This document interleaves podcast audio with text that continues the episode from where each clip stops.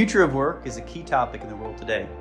Dr. Niharika Garud, from your work in organizational behavior, can you share a particularly striking example of how the future of work will transform our lives? Yeah, I can I can share an example, Jeff. So uh, imagine how the technologies are playing a bigger and bigger role at the kind of work that we do and in our organizations, ranging from the monitoring systems to employee evaluation systems to also how we collaborate between our teams and between our external partners. So, technology is going to play a very important role in reshaping our work over and over again in the next few years, and it's going to be an exciting play field.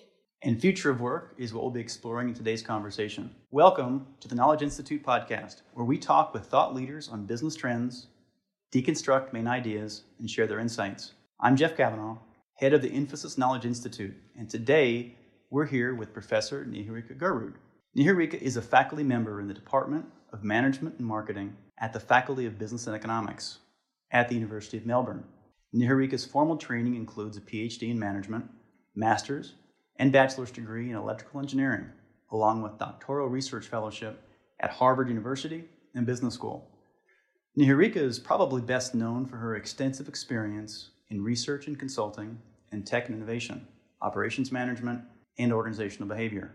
More recently, Niharika has advised a number of Fortune 500 firms to improve their innovation processes and increase management productivity. One of our current research projects is the future of work across industries in collaboration with the Infosys Knowledge Institute. Niharika, thanks for joining us. Thanks, Jeff, for having me. It's a pleasure to talk to you today regarding this topic. Well, let's explore for a moment how you got to be where you are.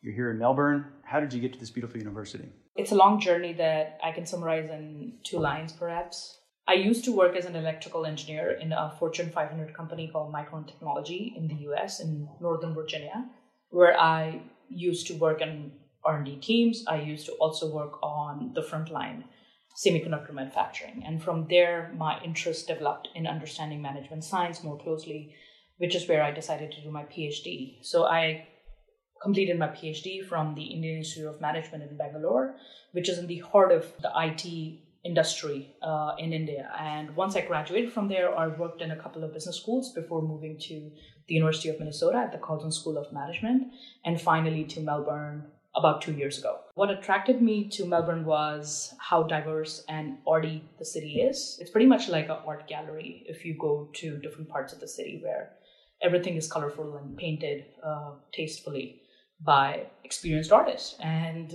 the city is so diverse and incredibly inclusive.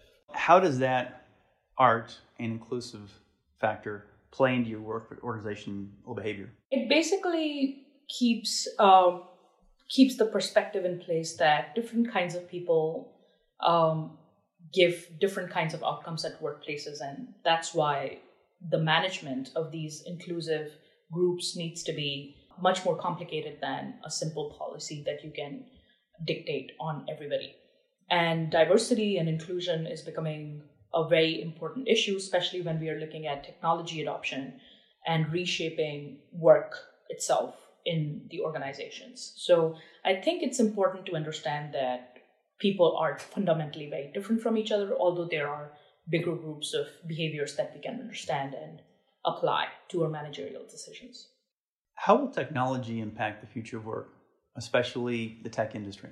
I think technology would play an even bigger role in reshaping the fundamental nature of work that we conduct on a daily basis. The technologies, including the cloud computing and the big data, which is already into place, is going to play a larger role in everyday work.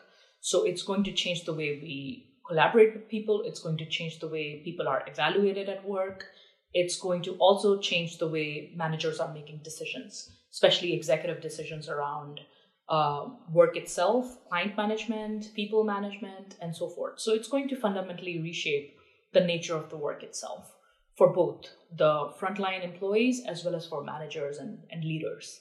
Do you see any emerging technologies or, or software that'll be significant in the next three or four years? So there are a group of multiple technologies that are going to lead the way cloud computing being one, data interpretation analysis and analytics is going to be the other one. And automation is also going to play a bigger role in the next few years. At least that's what I see in terms of the trends. Moving from tech to the people, what are the most important leadership and soft skills required for professionals going forward? I think in the next few years, it would be increasingly important for leaders, managers, as well as uh, employees at all levels to understand data and interpret the data to apply to their decision making. That's going to be the key in terms of how they use technology and how they use the new you know systems and improve their own decision making processes now that can range from you know the everyday daily short term decisions that they are making about work itself or the project itself as well as the long term organizational decisions that they are going to make so data interpretation analysis is going to be a key skill that they need to work on, which also leads to the second skill which is required, which is the complex problem solving and looking at complicated sets of data and making sense of what's the logic behind these data sets in terms of how do we bring them together and effectively understand them. Seems a lot to take on if you're an employee, especially with your their day jobs. What should organizations and leaders do to support these employees? I think it is essential for organizations to focus on the long term perspective, which is to understand that the market changes pretty frequently. And if the technologies and the automation systems are going to increasingly change the way the market operates, we have to look at managers and leaders and we have to encourage them to encourage their employees to continuously learn at job and not just continuously learn in terms of traditional settings in project learning or on job learning, but also encourage them to look at a diversity of different skills that they can explore. So even if the employees and the leaders in an organization are emphasizing on learning and on topics that are of interest to employees, that would be good in the long run because the employees become interested in the kind of work that they are doing currently but also they start to learn skills which might be helpful after a few years. So it's not just about currently, right now, this quarter, this fiscal year. It's about the next 10 years, next 15 years, if we are to survive this digitization era. How can employees motivate and prepare themselves to adopt this lifelong learning? I think employees, and especially the people on the ground, are increasingly aware of the fact that the nature of the jobs are changing the work is not the same traditional work that they imagined 10 years ago. And when the nature of the job changes, what it requires you to do is to be able to embrace the changes and to be able to quickly learn and move on to the next phase with the, you know, with the era. I can give you a very crude example from the banking systems around the world when the computers came in and when these banks have to fundamentally change the way they do their business on a daily basis.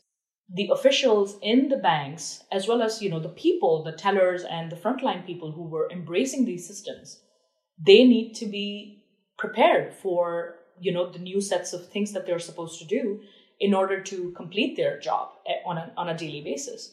So imagine a teller who has who has no experience in computers who has no inclination to learn new systems but is told to do so in the next few months and to embrace the new system so I would argue that it's always better to be prepared rather than to be told to do something quickly. And to be prepared is to keep an open mind that I'm open to learn new kinds of skills that will make me more effective at my current job. So nobody is going to take away your job if you are not just good at it, but also embracing any kind of change or any kind of uncertainty that's going to come your way. So that's the idea that you have to be good at your job in terms of your current performance, but also embrace the chaos that's going to come your way in the next five years. It reminds me, uh, my wife is doing some some work at a, at a boutique retailer, and they put a new point of sale system in, and no training was given and the revolt that happened, you know, and, and, and it's amazing the lack of productivity that happens and things just slip in the cracks. Yeah. That's how employees can motivate themselves. What about this idea of retention, though, and trust? Because employees want all this. Of course, employers thinking, oh, these people are going to stick around. So, so what, what does your research tell you about retention and trust and that, that, that social contract between employers and employees? Well, as we figure things out on our own in terms of what's happening in our industry, remember the leaders and the managers are also individuals who might know the industry more closely, but they're also trying to figure things out on their own. Uh, and they're trying to make sense of what's going to happen with their organizations in the next few years. And how do they restructure the entire organization and divisions with hundreds and thousands of people? So they are also thinking as we go. Now, we might be thinking about them as the ultimate problem solver, but they might need ideas and assistance from the ground, from the people who actually work with the clients to be able to better understand what changes they can anticipate. So, if I am to say that the leaders and managers already know it all, they don't. So, it would be good for leaders and managers to focus on balancing the role of automation and digitization with the current structures of their organizations because any kind of rapidly made half baked ideas can result in massive chaos in their organizations, especially when they employ hundreds and thousands of people. Once again, you're listening to the Knowledge Institute, where we talk with experts on business trends, deconstruct main ideas, and share their insights. We are here with Professor Garud, University of Melbourne expert on the future of work. Niharika, if we can talk now about maybe the rows and columns of this, what KPIs are needed to measure the quality of work at an organizational, individual level in the future? So, beyond the obvious matrix, which is currently the go to standard in the industry, which is the task performance, how effective and how good you are in your task, there's always a possibility to look at the same task performance beyond just the objective daily performance or annual performance and look at it in terms of more open ended and, and, and learning orientation and say that we are also measuring you on a bunch of other metrics which are important to our organization in the long term perspective, like what I mentioned earlier. So, being able to perform collaborative work with different kinds of teams is important, and it's increasingly going to be important to work with different skill sets as well. So, are you able to effectively work and collaborate and actually conduct your tasks with different kinds of people is becoming important. So, any kind of matrix which we are focusing on that would be important to measure. The second thing that we need to also measure is are you being innovative at work in terms of doing the same task on a daily basis in the long run is important, but it's the process, it's the refinement of your expertise over a period of time. Are you becoming better? Are you reinventing different processes for your own work in in order to be a very prolific performer in that particular category. So it's important to tell employees through key metrics that they are also being monitored or they're also being evaluated and they are also encouraged to work on innovation in their own work, to be able to th- think more critically and improve themselves, to be able to give feedback to themselves and to evaluate their own work and see what are the rooms for improvement. Now, those are the kind of things that earlier you would imagine only managers uh, to conduct.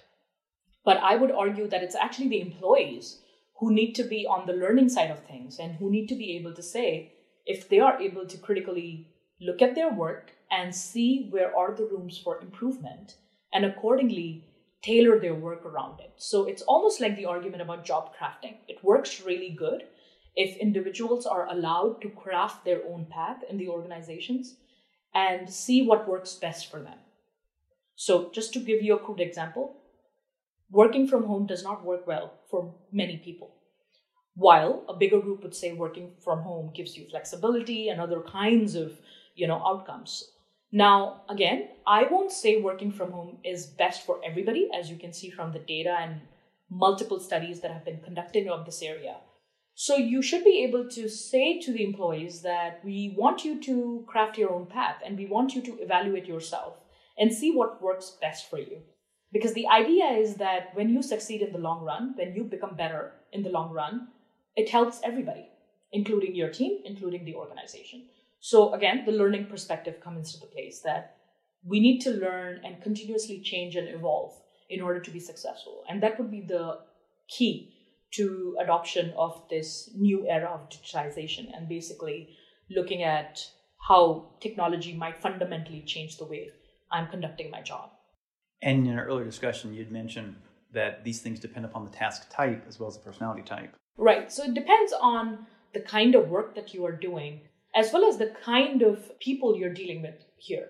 So I gave you an earlier example in one of our conversations where interruptions and switching costs between different kinds of tasks at a job might be different for different kinds of people. So imagine a scientist who is conducting scientific research in their laboratory where they're isolated and often working on materials on their own. When those kinds of people get social interaction or interruptions from their colleagues, a lot of times they embrace those interruptions as a welcome change or a welcome break from you know their monotonous experiments. And a lot of times when we encourage those employees to look at these opportunities as creative idea generation movements then you might see a different kind of work pattern evolving where people actually look forward to these interruptions and they take a creative break from their work the in-depth research work and they come back to the work with new energy and new you know new ideas. So it really depends on the kind of people and the kind of jobs that they're working on. And by the job i mean the different kinds of multiple tasks that you're supposed to perform.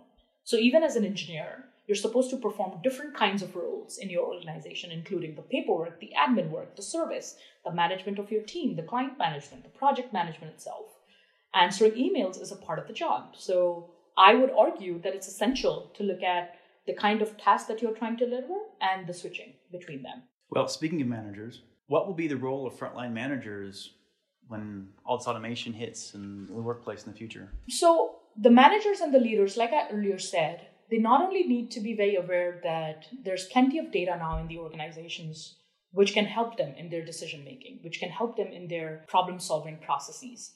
So the managers and the leaders need to be, of course, very quick in terms of embracing those um, data sets, analysis, and to be able to interpret on their own. Because it's one thing that somebody else um, connects the data for you and presents the analysis for you, while it's another thing where you understand the fundamentals behind that model, the assumptions that go behind a particular piece of analysis. And so it's very important for leaders and managers to understand the fundamentals and the foundations of that analysis and to be able to question those assumptions. Because the managers and the leaders know that some of those assumptions do not apply to their particular decision context. Now, so that's one part of how they can prepare themselves. The other part is they need to be also aware whether these kinds of data driven decision making or automation driven decision making would work on their teams or not. Because it's one thing that you make the most rational decision ever possible, depending on the evidence you were given, and you applying that decision on your division. So it's very important to understand whether this kind of automation or evaluation of employees using automation systems is going to work well with your employees. And there's interesting work happening in this particular area in terms of research studies, but not enough has been done. So this is a big gap we don't know how people respond when they are monitored by robots, for example, or when they get feedback from an automated system. We don't understand how they react and process that feedback. So that's an area of research that I'm very interested in as well.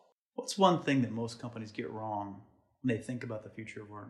I think the future of work itself is an idea that scares people because people think about thousands of robots coming for them and the idea that automation is going to replace us and is going to take over the world is so set in a lot of people's minds that people look at that as the overall, you know, overall future work. But the picture of future work is very complicated. It's it's about automation, but it's also about the role of people engaging with those technologies. It's also about our organizations being able to work with technology, with markets, and with external partners to be able to balance everything out. So the future of work is a very complex issue when we talk about from a from a scientific perspective there are multiple questions that we don't know answers to and which would be good to work on but on the other side the industry is already seeing some of that automation and